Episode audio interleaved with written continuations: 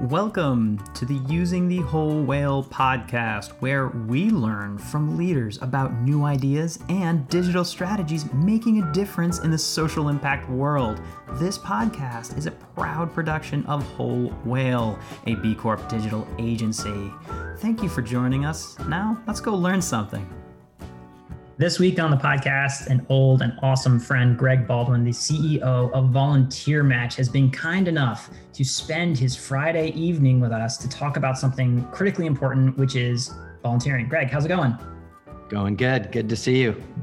Likewise, great to see you. However, it's not great seeing some of these numbers. Uh, you have been uh, at Volunteer Match so amazing with that Volunteer Hub around COVID 19, putting out these like quarterly numbers. And I'm like, well, that looks bad, but I've got bigger fish to fry. But now, like, we're talking months and months into this. And maybe for the audience, can you give us, paint a little picture of what the numbers currently look like for volunteering in America as of, you know, when you wrapped up those numbers in Q3?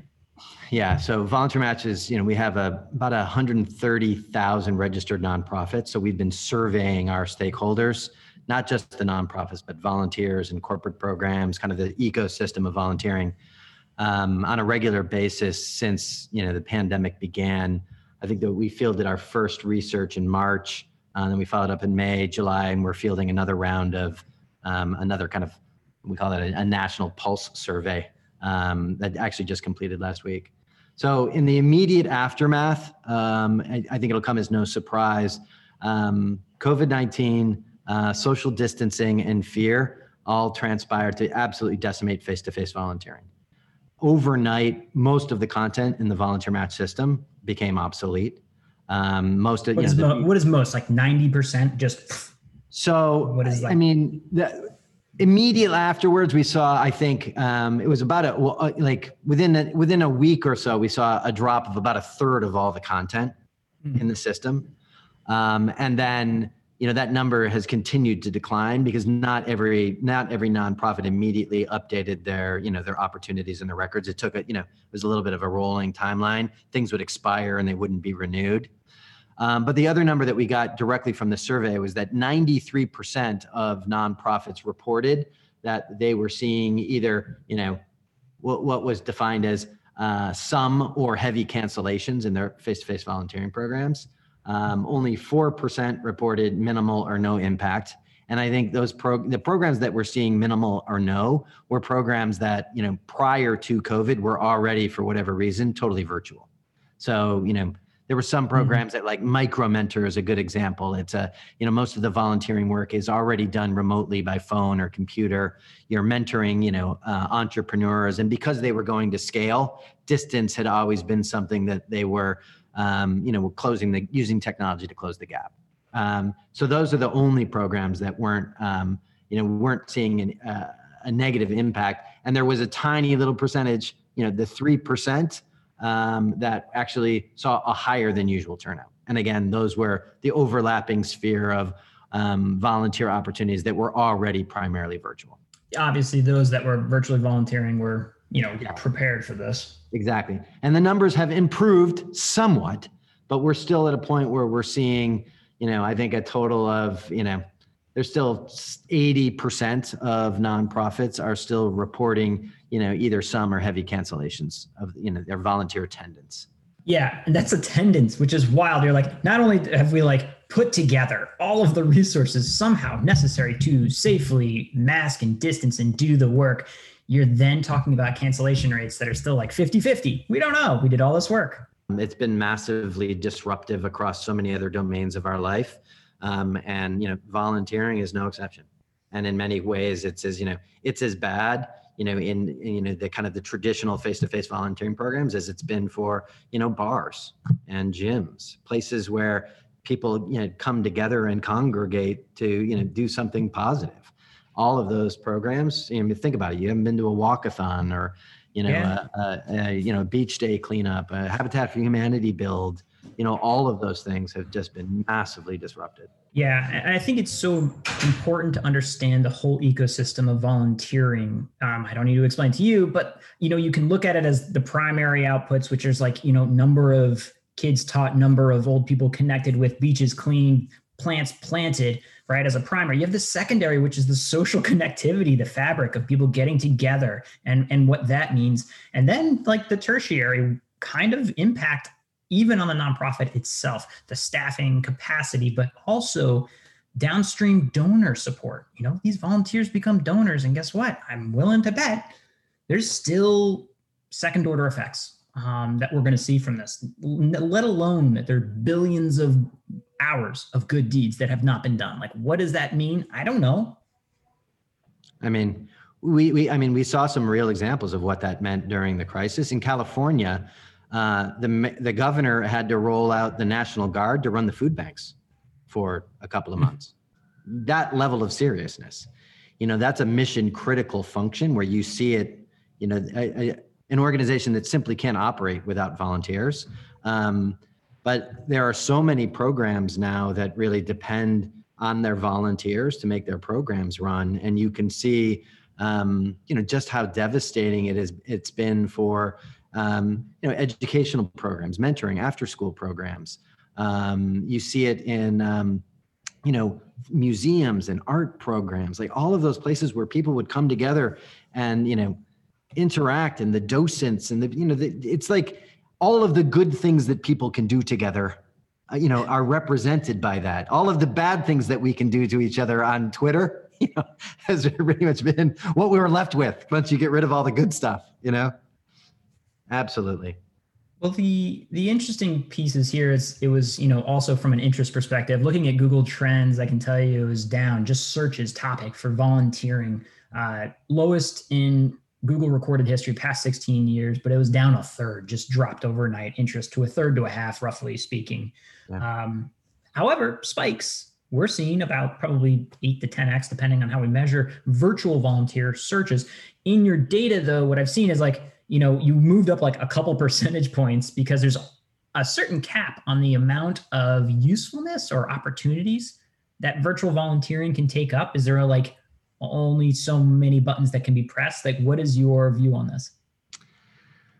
So, yeah, let's make no mistake. Virtual volunteering will never, you know, totally replace face-to-face volunteer engagement. You simply can't um, clean up the beach uh, from your computer. Like there are some things that you can't. Not with that attitude, Greg. You, you can't build a house, you know, on Zoom. Um, So like that will let's just be clear that you know in the effort to find a silver lining and there are some positives here that we don't lose sight of the big picture. So what are the constraints on virtual? Some of the constraints are just what can't be done when you're not you know physically at a particular location. There's a whole class that that you can never replace. Having said that, it has been one of the bright spots of the pandemic has been watching the imagination and ingenuity and innovation of you know local organizations as they try to reinvent themselves into a virtual world. So you know if you had asked me whether or not you know it would be possible for someone for an organization to be recruiting a volunteer to um, serve as a dance instructor for a you know what had been an after school program hmm. or a musical you know a band leader or um, uh, some of the things that you're seeing in terms of organizing, um, you know, art over art and mentoring programs, all you know, leaning into virtual interactions. You know, I would have said, no way. Like, I wouldn't. I never would have imagined that. But it has been affirming to see how many organizations, you know, have created virtual opportunities out of existing programs that honestly I didn't have the imagination to you know to to see before I was looking at it and thinking, wow, that's actually that's a kind of a cool idea. Um, so that has been a, a positive.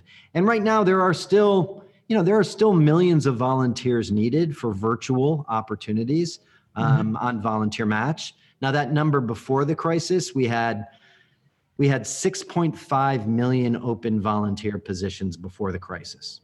Mm-hmm. Right now there are about 3 million. Mm-hmm.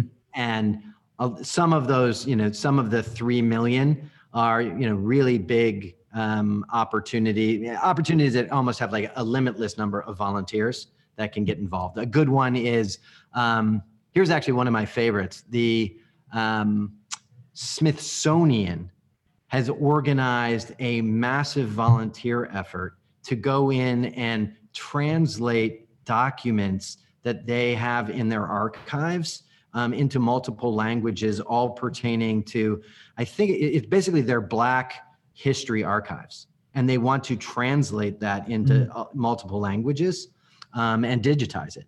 And so they've, you know, they, they're, they're engaging an army of volunteers um, to engage virtually with that project. And that's awesome. I mean, I, I, I mean, that gives me hope. It's like good, good that feels good to see opportunities like that still available for people who want to be helpful continuing on the silver lining track because now there's a vaccine and we'll get to that in a second and sort of forecasting what we will one of the interesting stats that i was also looking around at and the university of maryland actually found that actually the highest historical however you know it's hard to nas- nationally measure but historical highs of volunteering actually occurred uh, shortly after the terrorist attacks and in 2001 this national volunteering spirit and movement to sort of work for our country hit a peak as they quoted for like about 28 call it 30% uh, for a few years post 9-11 so like after a disaster which i would qualify this as but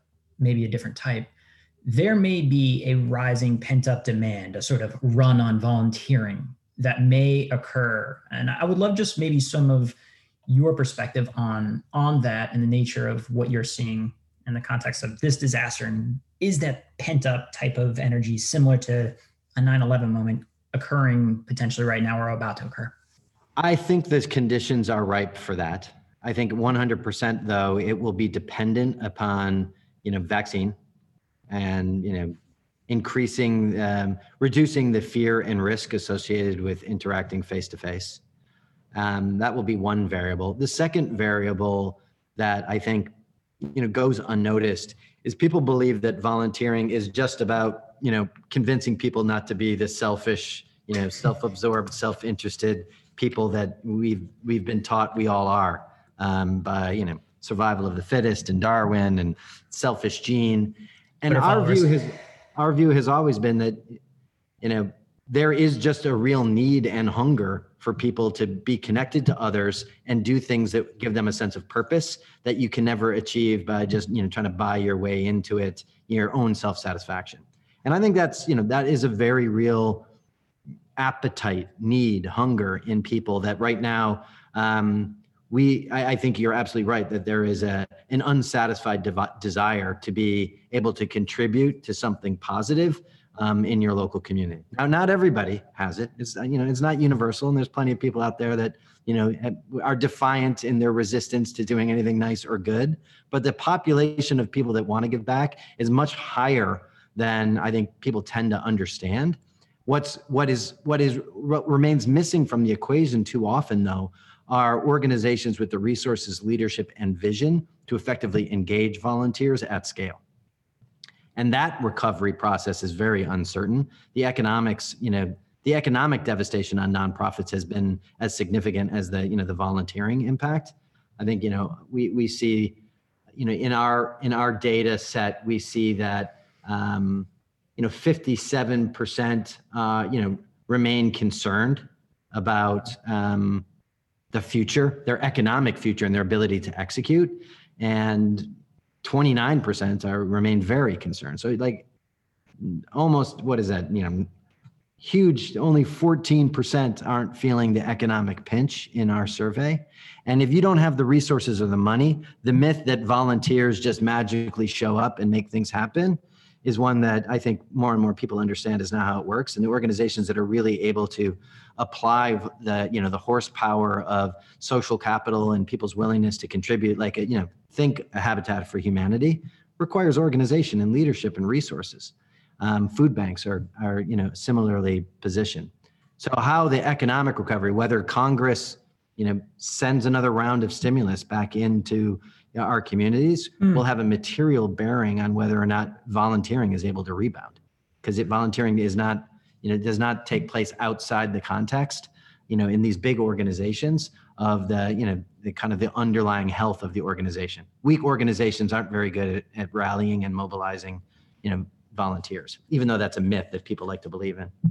Yeah, I think the audience that is listening to us right now is just probably smiling, being like, I'm so sick of folks thinking that volunteering just occurs out of nowhere, but our audience knows it. But it's important to note that if you just sent a thousand people off to uh, a beach or a school, you'd have the police called. You wouldn't have productive things happen. That's a, you know, you are have an unstructured assembly going on. And by the way, you can't be on school grounds. Yeah. You're stat here. but you know, by the way, I, I I don't know if you saw this during the crisis, but in New York, a perfect example of this, the governor of New York launched a statewide call to service to recruit volunteers to help on the front lines of the healthcare, you know, crisis right after um, the immediate, probably March or April, and it was enormously well received by the community of health professionals, and the state in you know a week or so was able to recruit a hundred thousand volunteers. People who rose their hand and said, "I'm in. I want to help." Almost none of those people ever actually ended up volunteering anyplace. And the New York Times wrote a long expose on why that happened, and it was 100% the false assumption that if someone raises their hands and wants to volunteer, of course some organization is ready to take them, and they learned the hard way and couldn't place but you know not even one of those volunteers. The only people that ended up ended up serving were actually contacted by a headhunter and ended up getting paid like one 1.5x rates to go and serve in the hospitals and the healthcare systems that they were prepared to do for free. Like it's crazy. Crazy. And it's time to feed the whales with a quick ad about Whole Whale University. This is our best online content packaged in courses. We're talking SEO, content marketing, Google Ad Grants, cybersecurity, and tons of webinars and other templates for you to use. You can buy them individually or as an annual subscription. Uh, we really put our best work in here. And if you're interested in the topics in this podcast that we tend to cover, we go a mile deep with these courses. That's wholewhale.com slash university university. Machinery has is and is currently being eroded. In your July stat in your numbers, 63% say they're operating with reduced resources compared to pre-COVID. And you know, some of the first to go are like, I can't help but notice we don't have a volunteering program. Why do we need a volunteer coordinator, volunteer manager, community organizer? There are a lot of jobs being cut and they're being cut and systems being cut and relationships being cut in that area. So like one of the sort of negative tailwinds is uh, around that machinery and relationship engine that truly is run and ordered by the nonprofit sector. I love this thought of like, by the way, you know, if if anyone here is a policymaker, uh, I love this thought of nonprofit focused unlock the billions of hours waiting to be put to work, and that just doesn't happen unless maybe a stimulus is sent to those on the front line of volunteering of bringing back the you know the interpersonal social uh, relationships and commitments of volunteers um, on the ground. That's an interesting thing. We'll we'll, we'll put. Well, put well, I, I, mean, I'll take it even further, George. You may okay. not know this, but um, thank you for bringing up the conversation of national policy. Volunteer Match, along with United Way, uh, independent sector, um, the Association for um, uh, the, the Association, the Council for Certification in Volunteer Administration, along with a number of other leading nonprofits, plus another thousand signatures from nonprofits all across the country, are currently lobbying the Senate to add $350 million in nonprofit capacity building funding to what is a $16 billion national service bill called the CORPS Act that's been hmm. sponsored mm. by Senator Coons.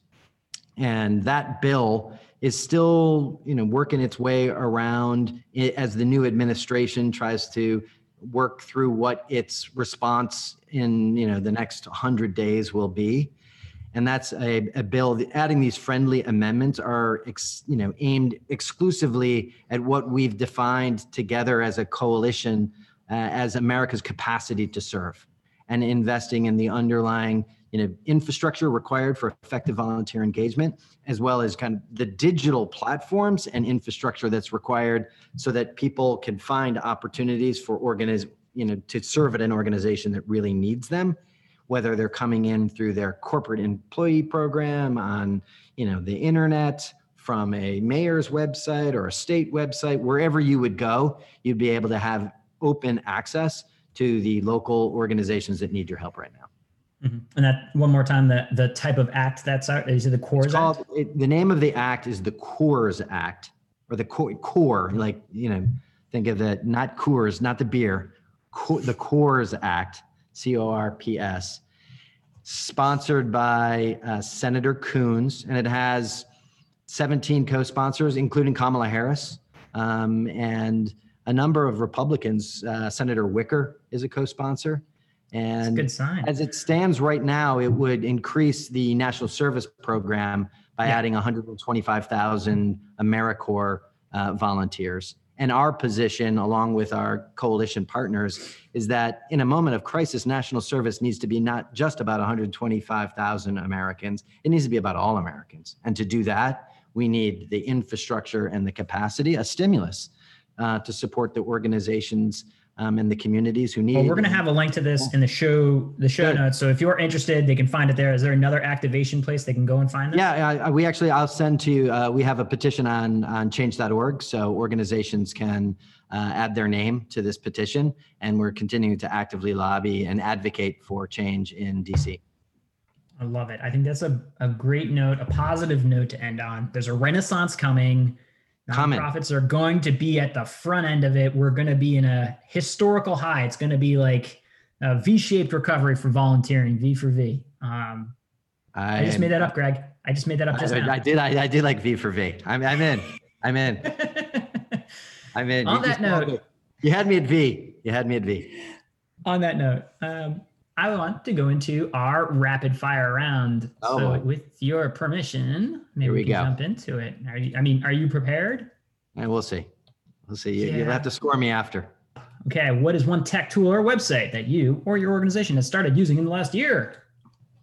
And I'm sure everybody's answered, you know, fully leaning into uh, Zoom. So, of course. But one thing I've used a lot more um, recently is I've used um, Trello a lot more our organizations use Trello a lot hmm. more, something that a lot of organizations have been using for years, but it's been something that really helped us get through the crisis to keep ourselves organized when things were moving 100 miles an hour. What tech issues are you currently battling with? We're still battling with so many of our stakeholders just don't have the tools and technologies that they need to even engage with virtual volunteering. So that's a real, you know, a real ongoing challenge. And then I think the other big challenge that we have at a very practical level is that we're trying to make the volunteer match network interoperable with other platforms and systems and just mapping different data sets and data architectures you know and agreeing to you know how you swap information how you make data more portable is something that's just a gear grinding activity that's necessary but not the least bit entertaining. What's coming in the next year that has you the most excited? We are for the first time uh, federating the volunteer match platform with other like-minded platforms the most significant we're working with mm. the hmm. state of california and i'm super excited that after 10 years of talking about it and dreaming about it we actually are building systems now so that users of the hands-on platform which many uh, of the listeners might have uh, be familiar with it's a service that helps you know local volunteer centers and hands-on affiliates uh, have a platform for managing not only their own affairs, but to help local nonprofits recruit volunteers. In a different world, one might have dis- one might have looked at that as an alternative uh, to volunteer match or com- competition. A frenemy. Uh, a frenemy. Very well said. And um, I'm super excited that they're working with us now, and we actually have a prototype out there. So a nonprofit using Hands On Connect could log into their account and and publish an opportunity. Basically, federate, meaning log into mm-hmm. their volunteer match account from the Hands On Connect system, request permission to pull all of their volunteer match records into Hands On Connect, and also publish information from their Hands On account up to their volunteer match account so that they've got the you know the much dreamed of one stop shop so you don't have to put your volunteer opportunities into both systems that is a dream that i've been dreaming for a very long time and to actually see it have a chance to uh, you know live in the wild i'm pretty excited about that you dream the impossible dream. I do dream. Talk about a mistake you made early in your career that shapes the way you do things now. I think this is this same theme. I think we were very much the team that was uh, the do-it-yourself team. I'm kind of a recovering know-it-all. So uh, it, that ran very deep at Volunteer Match. That you know we wanted to build a better mousetrap, and we were going to do it, and we were going to show the world how to do it. And now, I, you know, now I'm a convert to collaboration and cooperation, and know 100% that the work that we do alone will never be enough to transform volunteering in America in the ways that it needs to be transformed. And unless we can get even better at collaborating and coalition building over the next couple of years, um, I see our, our past trajectory of just doing it all ourselves as just being, you know, a colossal, I mean, in the best sense, is a step in the right direction. Let's put it that way. But at this point now, to continue to persist in that attitude would be a, huge mistake. Do you believe that nonprofits can successfully go out of business? Uh, yeah, Atlantic Philanthropies put themselves out of business. That was a great move. Do you see that? Their foundation, they spent down all their money. I don't know that anybody else has ever done this with such glory and panache. But uh, Chuck Feeney said he was going to sunset that thing, billions of dollars. And I'll be damned. They got close at the end. The market kept going up. So, you know, it took them a, it took them a while to get rid of all the money because the market kept going up but they did it and i think that was a glorious glorious example of going going out of business for all the right reasons if i were to throw you in a hot tub time machine back to the beginning of your work what advice would you give yourself don't be such a jackass all the time don't just just slow down it's going to be okay and you can only you're only going to get you're only going to get to your dreams if uh you know you can build the relationships, um, helping other people be massively successful is way more important than just being successful yourself. i probably have been thrown into that room for that advice. oh, oh, I meant that for you, George. I'm sorry. Oh, yeah, that's how I phrased it. what is something you think you or your organization should stop doing? We're our we can we can often be our own worst enemy, just in terms of like measurement and critic. You know, being being our own worst critics of you know things that we're not getting and i think giving ourselves permission to to fail and giving ourselves permission to you know continue to earnestly believe in a dream even in the face of things not working out um, i think that's a that's a real gift if you can if you can give your give your team the latitude to believe in something and keep working at it. If i were to give you a harry potter style wand to wave across the industry what would it do? It would double the amount of funding that comes into the nonprofit sector overnight, uh, ensure that thousands and thousands of new ideas and, and new people came into the sector to lean hard into the unique advantages that the social sector has over both the public sector and the corporate sector. How did you get started in this sector? I was a public policy major from Brown University who worked for two glorious years in the advertising business madman style. And two years into it, it occurred to me that if I was really, really lucky and was total a suck up to everybody, I might end up in the corner office uh, selling orange juice and doers uh, to people that you know, probably didn't need it and were, you know, washing it down with Pillsbury muffins. And I loved everything about advertising's capacity to change, to plant an idea in somebody's mind that would change their behavior. I just hated that it meant that they would, you know, on a, on a good day, they would be changing their behavior to do something that may or may not be good for them. And I, volunteering and volunteer match is this great amalgam for me of, you know, putting putting that putting those energies to good use to advance something that I really care about. So putting all those practices to, you know, to advancing people's willingness to be kind to each other feels a lot better than muffins or orange juice to me. What advice would you give college grads currently looking to enter the social impact sector? Make sure that you understand that the sector is not a place to run away from the whatever perceptions you have of money. It's not a, a place where money doesn't is no longer important. Like you're free from it. It's not a it's not a liberation from the economy I think a lot of people believe that that's what the nonprofit sector is about. I think the nonprofit sector is a place that intentionally puts purpose ahead of profit, um, but it 100% is not exempt from all of the demands of organizing and building systems that generate enough revenue on a year to year basis to keep moving and investing and advancing the mission. What advice did your parents give you that you either followed or did not follow? My parents were great in allowing me to pursue my own sense of what was right and wrong. They never, they never, when I, you know, when I quit my job, they had extraordinary patience and confidence that somehow it would all work out.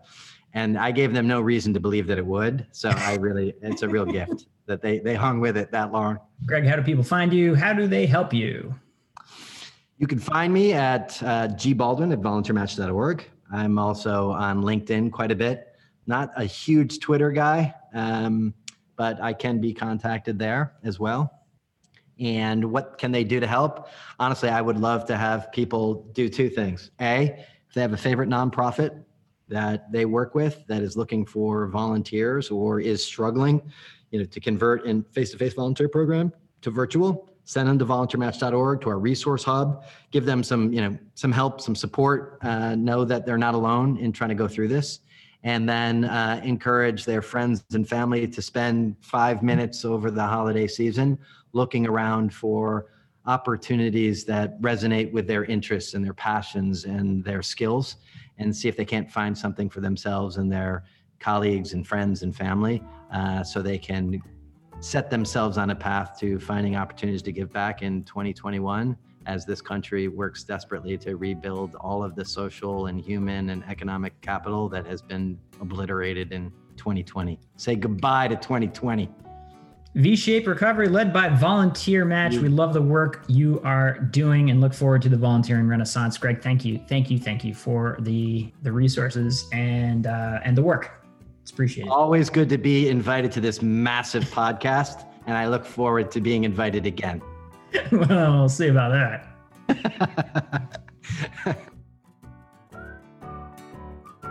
this has been Using the Whole Whale podcast. If you want to keep learning more about these topics and others, head on over to wholewhale.com slash university to keep learning with us.